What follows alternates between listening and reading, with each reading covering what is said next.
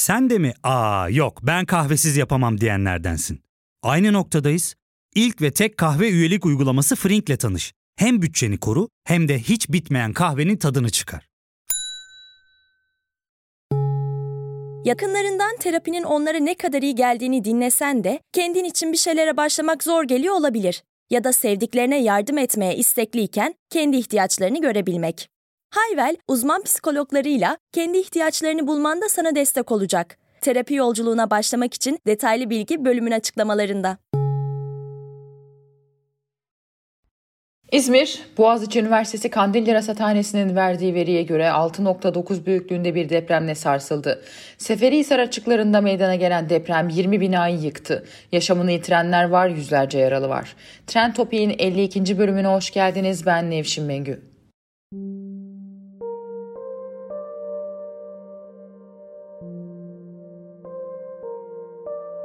Günay duyuyorsun değil mi ben sen beni rahat sesimi? Evet gitme abi. Tamam ben buradayım. Zaten arkadaşlarım da burada.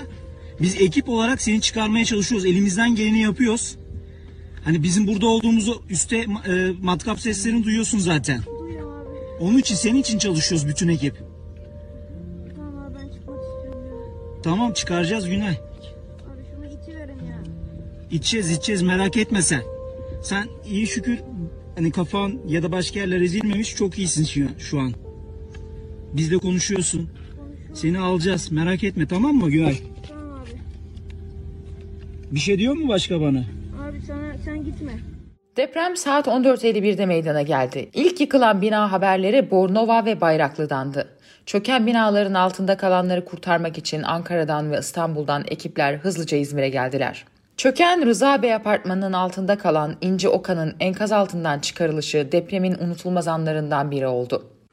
Ben seni keman çaldığında dinlemeye de geleceğim. Çekme tamam mı bebeğim? Çok güzel, çok akıllı bir kızsın sen. Çok canım yandı. Bir tane daha alayım. Hemen veriyorum. Özür dilerim canını yaktığım Hayır için. ondan değil. Bacaklarım çok acıyor. Çok korkuyorum. Tamam hiç korkma. Korkacağın hiçbir şey yok. Elimi tutar mısın? Ver tabii ki tutarım. Tabii ki. Çok korkuyorum. Korkma. Oh. Korkma İnci tamam mı? Aa, deneyeceğim. Bak birazdan dışarı çıkacağız seninle. Bacaklarımı, ayaklarımı hissediyorum. O ayakların üzerindeki o demiri kopartacağım. Annene çok benziyorsun. Dışarıda annenle konuştum. Annen gayet seni bekliyor tamam mı? Biz senden haber ilettik. O da seni çok özledi. Tamam. Çok korktum. 91 saat sonra bir mucize gerçekleşti. Bir çocuk daha kurtarıldı. 4 yaşındaki Ayda Gezgin. Ayda olduğunu bilgisi geldi şu anda. İsmi Ayda Bebek. Enkazdan 90 saat geride kalırken Ayda Bebek enkazdan çıkarılacak şimdi. Alkışlar yükseldi. Mucize bir kurtuluş. Alkışlar yükseldi. Çok sayıda arama kurtarma ekibi bu noktada. Hem çevredekiler duygu dolu anlar yaşıyor hem arama kurtarma ekipleri. Ayda Bebek 90 saat geride kalırken mucizevi bir kurtuluş gerçekten Rıza Bey apartmanının enkazından çok sayıda kişi burada yaşamını yitirdi. Yaralı kurtulanları oldu ama 90 saat geride kalırken ne yazık ki biraz da 72 saat çok önemli derken biraz olsun aslında ümitsizliğe kapılanlar da oldu ama 90 saat geride kalırken Ayda Bebek bulunduğumuz noktada alkışlar eşliğinde karşılandı. Çıkarılmasını ve ambulansa taşınmasını bekliyoruz. Bir sedye görüyorum. Evet şu anda bir hareketlilik var orada o noktada. Ekipler enkazın üzerinden harekete geçtiler. Taşındığını görüyorum şu anda. Taşınıyor Ayda Bebek. Termal battaniye, oksijen tüpü gönderildi dakikalar önce ve umudun aslında resmi oldu Ayda Bebek. Alkışlarla karşılanıyor burada. Ama herkes İnci, Ayda ve diğer kurtulanlar gibi şanslı değildi can kayıpları var. AFAD'ın 3 Kasım sabahı verdiği bilgiye göre can kaybı 102, 1026 kişi yaralı, 883'ü taburcu edilmiş durumda. Kurtarma çalışmalarının yapıldığı 17 binanın 12'sinde çalışmalar tamamlanmış, 5 binada ise çalışmalar devam ediyor. Depremde yaşamını yitirenler arasında İzmir Tabip Odası Genel Sekreteri Nuri Seha Yüksel'in eşi Burcu Yüksel ve çocukları Dila Ilgaz Yüksel de var. Depremin bir tartışması ölçülen büyüklükle ilgiliydi. AFAD ilk açıklamasında 6.6 dedi. Kandilli Rasathanesi ve uluslararası kuruluşlar 6.9, 7.0 büyüklüklerini verdiler. Fatih Altaylı'nın teke tek programında Kandilli Rasathanesi öğretim üyesi doçent doktor Ali Özgün Konca bu karışıklığı şu şekilde anlattı. Şimdi 6.6 ilk anda bir lokal büyüklük dediğimiz bir kaba bir büyüklük olabilir ama şu anda benim görebildiğim, şimdi biz daha oturup kendim çalışamadım ama yayınlananlarda 6.9-7 hatta bu deprem. Yani şimdi bu 6, 6 ile 7 arasında şimdi ilk anda çok şey değil tabii hepsi büyük deprem ama arada 4 katlık bir sismik moment farkı oluyor. Bu şu demek yani iki katı bir Dört alan. katı iki- değil mi? Evet yani iki katı bir alan iki katı kaymış demek. Yani ciddi bir fark var. Yani deprem 6.6'dan büyük. Yani deprem 6.9 7 hatta bu deprem. o yüzden o, onu- o şekilde belki artık 7 bile diyebiliriz. Ya 7 demeliyiz hatta. Peki deprem neden gerçekleşti? Yine Fatih Altaylı'nın teke tek programında Celal Şengör şunları anlattı. Buralar kıtalar üzerindeki en faal deprem alanıdır dünyada. Buradan kıtalar üzerinde daha faal deprem alanı yok. Buralarda olabilecek depremlerin en büyüğü 7 belki çok anormal durumlarda 7,5. Yani şu anda bizi vuran deprem aşağı yukarı üst sınıra yakın. Şimdi bakın buradaki hareket şöyle. Arabistan ile Kafkasya bir mengene gibi Doğu Anadolu'yu sıkıştırıyor. Anadolu, Kuzey Anadolu fayı ve Doğu Anadolu fayı boyunca iki parmak arasında sıkıştırılan bir limon çekirdeği gibi batıya kayıyor. Afrika buradan dalarken üzerindeki Batı Anadolu'yu, Ege'yi ve Yunanistan'ı kuzey güney geriyor. Sayın seyircilerimiz, İzmir'le bu derin deniz hendeği arasındaki gerilmenin miktarı senede 3 ile 3,5 santimetre. Santimetre. Santimetre. Yani bu bayağı ciddi bir hız. Dolayısıyla burada sık sık deprem beklemek anormal bir şey değil. Yani bir bildiğimiz bir şey. Siyasiler İzmir'e çıkarma yaptı. Depremin hemen ardından İzmir'e ilk varan siyasilerden biri Tarım ve Orman Bakanı Bekir Pakdemirli oldu. Pakdemirli'nin enkazın üzerine çıkıp kurtarma görevlisinin elinden telefonu alıp enkaz altında kurtarılmayı bekleyen kişiyle konuşması çok tartışıldı. Kimileri bakanın konuşmasının enkaz altındaki kişiye cesaret ve güven verdiğini vurgularken kimileri bakanı şov yapmakla suçladı. Şov yapıyor eleştirilerinden İzmir Büyükşehir Belediyesi Başkanı Tunç Soyer de en başta nasibini aldı. Deprem gecesi Tunç Soyer vatandaşlara çorba dağıttı. Kimileri başkan neden çorba dağıtıyor? Başkanın işi çorba dağıtmak değil eleştirilerini yöneltti. Bakan Pakdemir'le çok eleştiri alınca diğer siyasiler stratejilerini bir miktar değiştirdi. Kemal Kılıçdaroğlu enkaz çalışması yapılan alanda sadece bir dakika kaldı. Deva Partisi Genel Başkanı Ali Babacansa çalışmaları etkilememek için bölgeye en başta gitmeme kararı aldı. Depremin denizde olmasının etkisiyle Türkiye bir tsunami de görmüş oldu. Seferihisar'ın Sığacık yöresinde deniz suyu yükseldi. Bir kişi yaşamını yitirdi ve büyük maddi zarar oluştu. BBC Türkçe'ye konuşan işletmeci Voli Taş'tan yaşadıklarını anlattı. Bir ses geldi. Güçlü bir ses geldi. Zaten panikledik hepimiz. Çok iyi sallandı yani.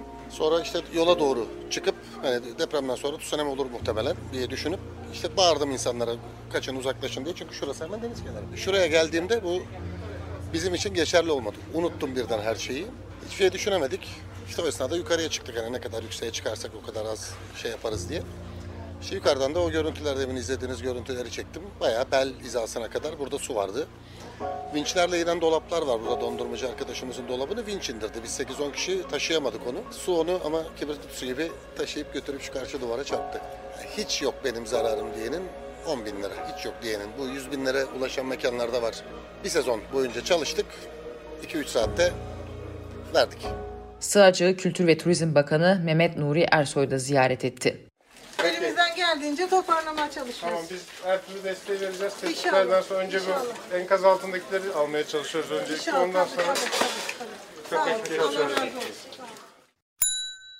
Ya fark ettin mi? Biz en çok kahveye para harcıyoruz. Yok abi, bundan sonra günde bir. Aa, sen Frink kullanmıyor musun? Nasıl yani? Yani kahvenden kısmına gerek yok. Frink'e üye olursan aylık sadece 1200 TL'ye istediğin çeşit kahveyi istediğin kadar içebilirsin. Günlük 40 TL'ye sınırsız kahve mi yani? Çok iyiymiş. Aynen. Hatta şu anda 200 TL'lik bir indirim kodu da var. E hadi hemen indirip üye ol da bu fırsatı kaçırma. Terapiye başlamak, içinden çıkamadığın döngüleri kırmak, bazı yanlış bulduğun kararlarını değiştirmek ve kendinle beraber daha huzurlu bir yaşam inşa etmek için atabileceğin en değerli adımlardan biri. Hayvel ile yoğun yaşam tempona uyum sağlayarak online terapi seanslarını takvimine göre ayarlayabilirsin. Bini aşkın uzmandan sana en uygun terapisti seçebilir, podb10 koduyla indirimden yararlanabilirsin. Detaylı bilgi açıklamalardaki bağlantıda. Deprem sonrası organizasyonu tamam. İzmir'de hemen çadırlar kuruldu, sponsorlar devreye girdi, depremzedelere yiyecek içecek sağlandı, pek çok otel kapılarını ücretsiz olarak depremzedelere açtı. Ancak Türkiye'nin sorunu depremden sonrası değil, depremden öncesi. Depremde en çok Bayraklı'da yıkılan 9 katlı bina konuşuldu. Zemin çok kötü. Bu zemine, kötü zemine kötü yapıları koyduk. Kaç kat olmalıydı? 2-3 katı geçmemeli. Ya yer mi yok Türkiye'de? Zemin, binaların yüksekliği, kullanılan malzeme. Zaten şartlar binaların yıkılmasına elverişliyken bir de iddiaya göre giriş katında iş yeri olanların kolonları kesildi. O binalardan biri de altında zincir market bulunan Yılmaz Erberk apartmanı. Önünde umutla bekleyense bir baba. 33 yaşındaki oğlu bir başka şubede çalışırken koronavirüs nedeniyle o markete desteğe gitti. Ancak kesildiği iddia edilen kolonlar yüzünden enkaz altında kaldı oğlu. Ayrıca Fatih Altaylı depremi şu şekilde yorumladı. Tabii Allah kimse böyle acılar yaşatmasın. Ee, insanın içi sızlıyor. Binaya bakarken hakikaten duramadım yani ama hep kendi kabahatimiz. Yani. Kabahat kimse değil yani. Diyorlar ya deprem kaderdir. Doğru kaderdir. Bulunduğunuz yer bölge deprem bölgesi ise kaderdir. Ama kaderle mücadele etme şansınız var burada. Yani bu göktaşı değil. Bilgiyle, teknolojiyle, mühendislikle bunu çözüyorsunuz kardeşim. 9 depremde kimsenin ölmediği yerler var. 9 demiyorum ama 7 8 depremde kimsenin ölmediği sarsıntılar var. Bu sene dünyanın çeşitli depremler oldu. Habertürk bunları yayınladı. Grafiğiyle. Buradakinin iki misli büyükte depremde kimsenin burnu kanamıyor. 7, 7.4, 7.6 depremlerde 3 ölü 5 ölü. Ve bu ülkeler hani dünyanın en Japonya falan değil yani içinde çok daha bize benzeyen gelişmişlik katsayısı olarak bize benzeyen ülkeler var. Yani bu bütün bütün bu olan biten bizim kendi hatamız, insan hatamız. Şimdi sabahtan beri belgelerini yayınlıyorsunuz. Ben de gördüm bu belgeleri. Bu binalar rapor almış. Yıkılma raporu, riskli raporu var bu binaların.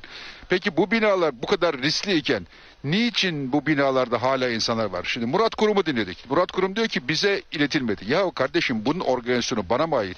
Her şeyin elektronik olduğu bir çağdasınız. Yolda beni çeviren polis şuraya basarak benim yedi ceddimin ne olduğunu öğrenebiliyor buraya girerken. Peki bu kadar işte E-Devlet, Z-Devlet, B-Devlet. Peki bunun kayıtlarını o E-Devlet'e girip de yapmak, bulmak, kontrol etmek, bunun peşine düşmek mümkün değil mi? Hepsi mümkün bunların ama dediğin gibi büyük bir sorumsuzluk. Ya bu ülkede imar barış çıktı kardeşim. Bu ülkede imar barış çıktı. Şimdi geçen gün bir yazdım. Dedi ki devlet hangi binanın yıkılacağını biliyor. Devlet bütün şehirlerin bir anlamda röntgenini çekti. Bütün binalar incelendi. Ya da bütün demiyorum ama büyük bölümü riskli bölgelerde özellikle. Bu binalarda hala insanlar oturuyor. Bu binalara hala hiçbir şey yapılmadı. Bu binalar olduğu gibi duruyor. Belediyelerin de devletin de bütün bu kayıtlar var. Çünkü bütün bunları çıkardı. Biz Mustafa Erdi ile konuştuk. Bu konuda Türkiye'deki en önemli uzman ve deprem vakfında başkanı. Biliyor tek tek şu sokakta şu bina, bu sokakta bina, adres, numara biliniyor bunlar. Ve bunlara hiçbir şey yapılmıyor. Kimse bana demesin ki işte aa bizim haberimiz yoktu da kayıt yoktu kayıt yoktu. Her şey kayıtlı. Şimdi İzmir, İstanbul'un deprem planından daha eskidir İzmir'in deprem risk planı. Bunu da bana söyleyen Mustafa Erdik. Uydurmuyorum bunu. Türkiye'deki Deprem Vakfı'nın başkanı. İzmir'le ilgili deprem master planı yapılmış. İstanbul'dan seneler önce. Doğru. Sayın Akçar da bugün aynı şeyi söyledi Akçar. Şimdi bu, bu yapılan plana ne kadar uyulmuş, ne kadar bakılmış. Şimdi Bostanlı'dayız. Adı üstünde Bostan'dı. Ben çocukken çok geldim Bostan diye. Tek katlı, iki katlı evler önünden kara tren geçerdi. İzmir'de o zaman elektrikli hat yoktu banliyölere. Banliyö treni İzmir'in kara trendi. Burada da bahçelerde insanlar yaşardı, bostancılık yapardık tam anlamıyla. Şimdi burada bakıyorsun arkada 50 katlı bina, 40 katlı bina. Burada çürük çarık 10 katlı, 11 katlı binalar. Tablo hakikaten korkunç. Zeminin altı su bu arada. Zeminin altı su çünkü bostandı. Burası Evet. bostan. Burası körfezin ucu. İzmir körfezin ucu. Buraya belli ki burası bir dökülme alanı. Yani alüvyonlarla oluşmuş burası. Bunun altı su.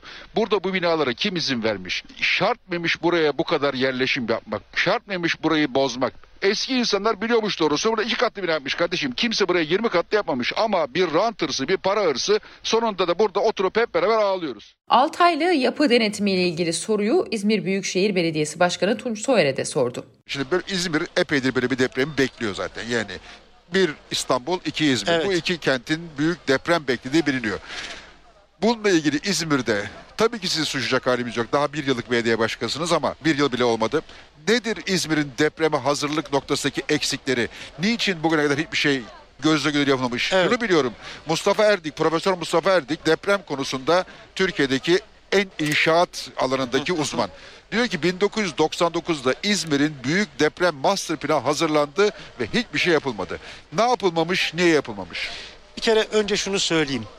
Yıkılan bütün binalarla ilgili bir tespit yaptırdım. Tamamı 92 ile 99 yılları arasında ruhsatlandırılmış yapılar. Bu ne demek? Bunu anlamaya çalıştık.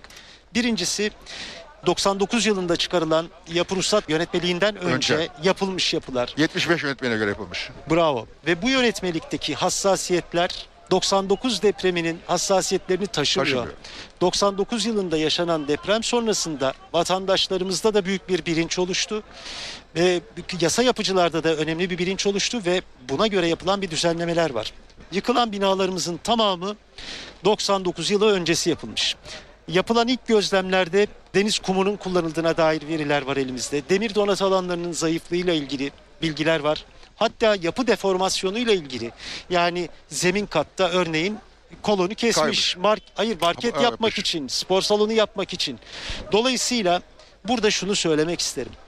Birincisi 99 yılında yapılmış olan ruhsat almış yapılarla ilgili mutlaka yeni bir düzenlemeye ihtiyaç var. Yasal düzenlemeye ihtiyaç var. Biz ihbar gelmeden 99 yılından önce ruhsat almış yapılarla ilgili yapı deformasyonu olup olmadığına dair bir tespit yapma yetkisine sahip değiliz. Yok mu öyle yetkiniz? Böyle bir yetki yok.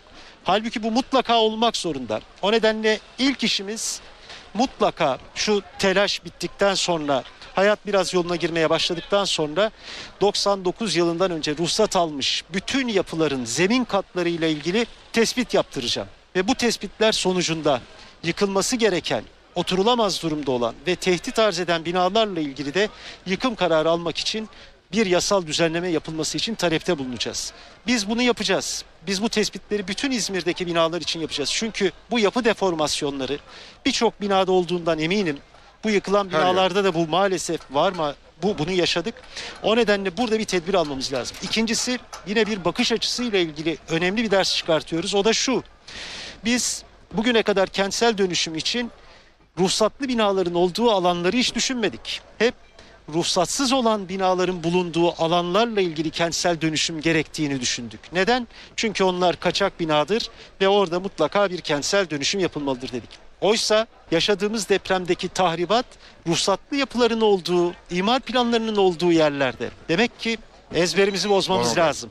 Demek ki ruhsatlı alanlarla ilgili de imar planlarında yenileşmeye ihtiyacımız var. Yeni bir bakış açısına ihtiyacımız var. Kısacası biz bir yandan bu kentsel dönüşümle ilgili çalışmaları yeni bir perspektifle yapmaya başlayacağız.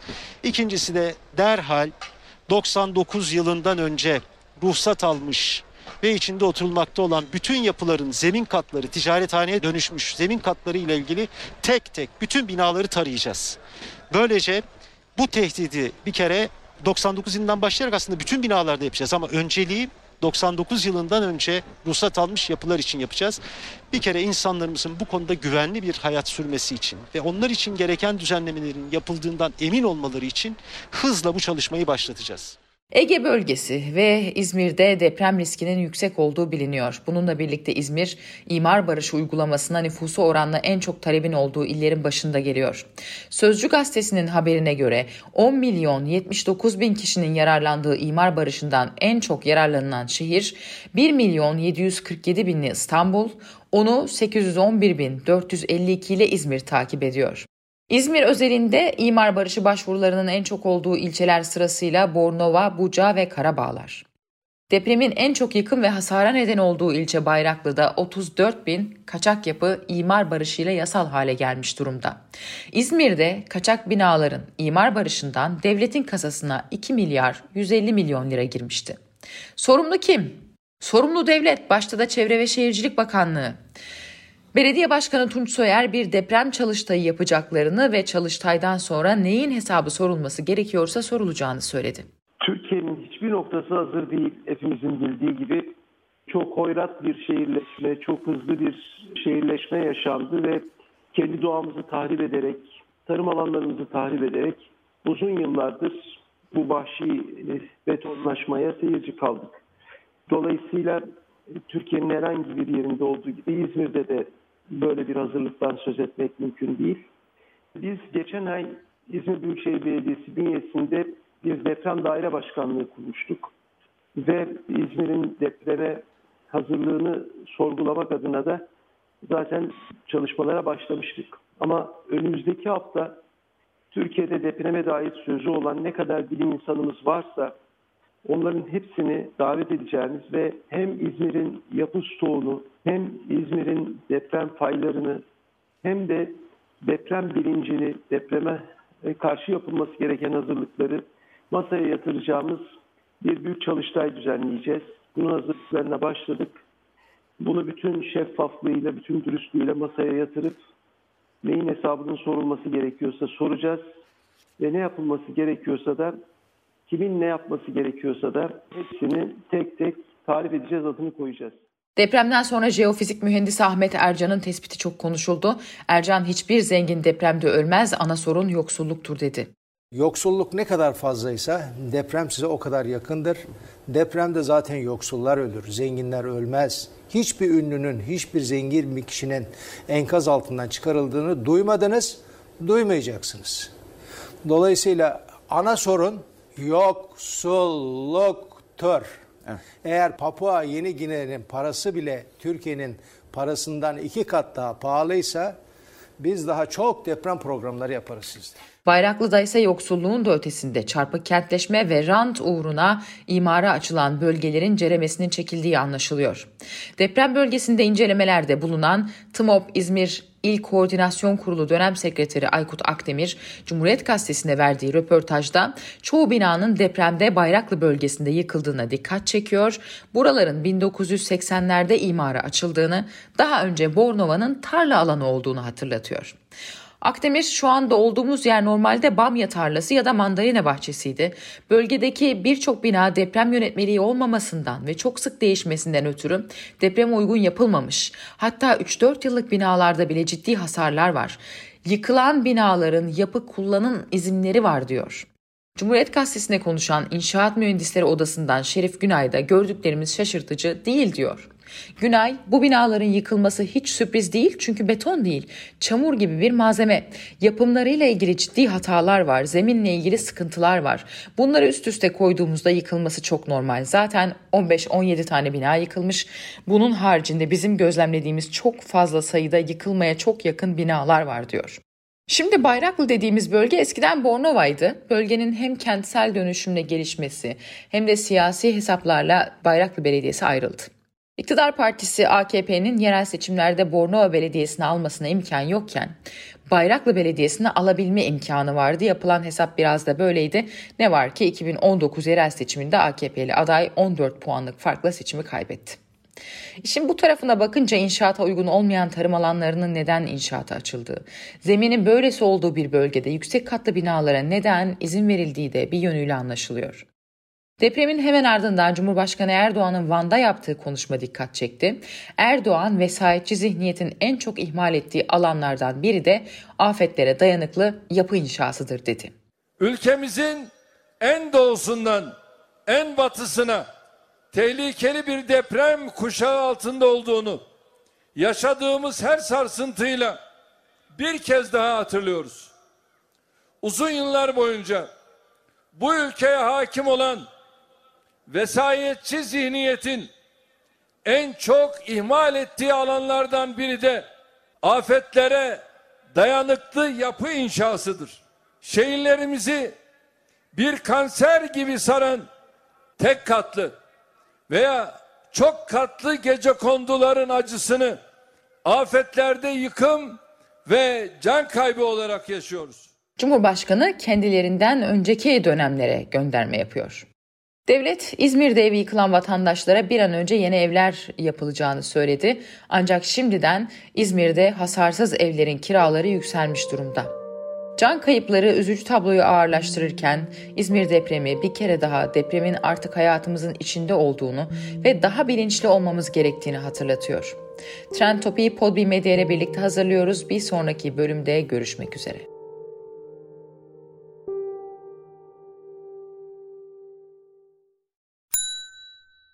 Ve tek kahve üyelik uygulaması Frink, 46 ildeki 500'den fazla noktada seni bekliyor.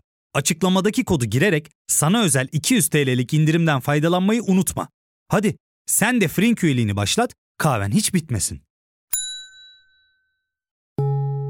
Hem bugününe hem yarınına katacaklarıyla terapi yolculuğuna ve daha iyi hissetmeye bugün Hayvel ile başla. Açıklamadaki linkten Hayvel'i indir, ücretsiz tanışma görüşmelerinin ardından bütçene uygun seans paketini seç ve terapi yolculuğuna başla.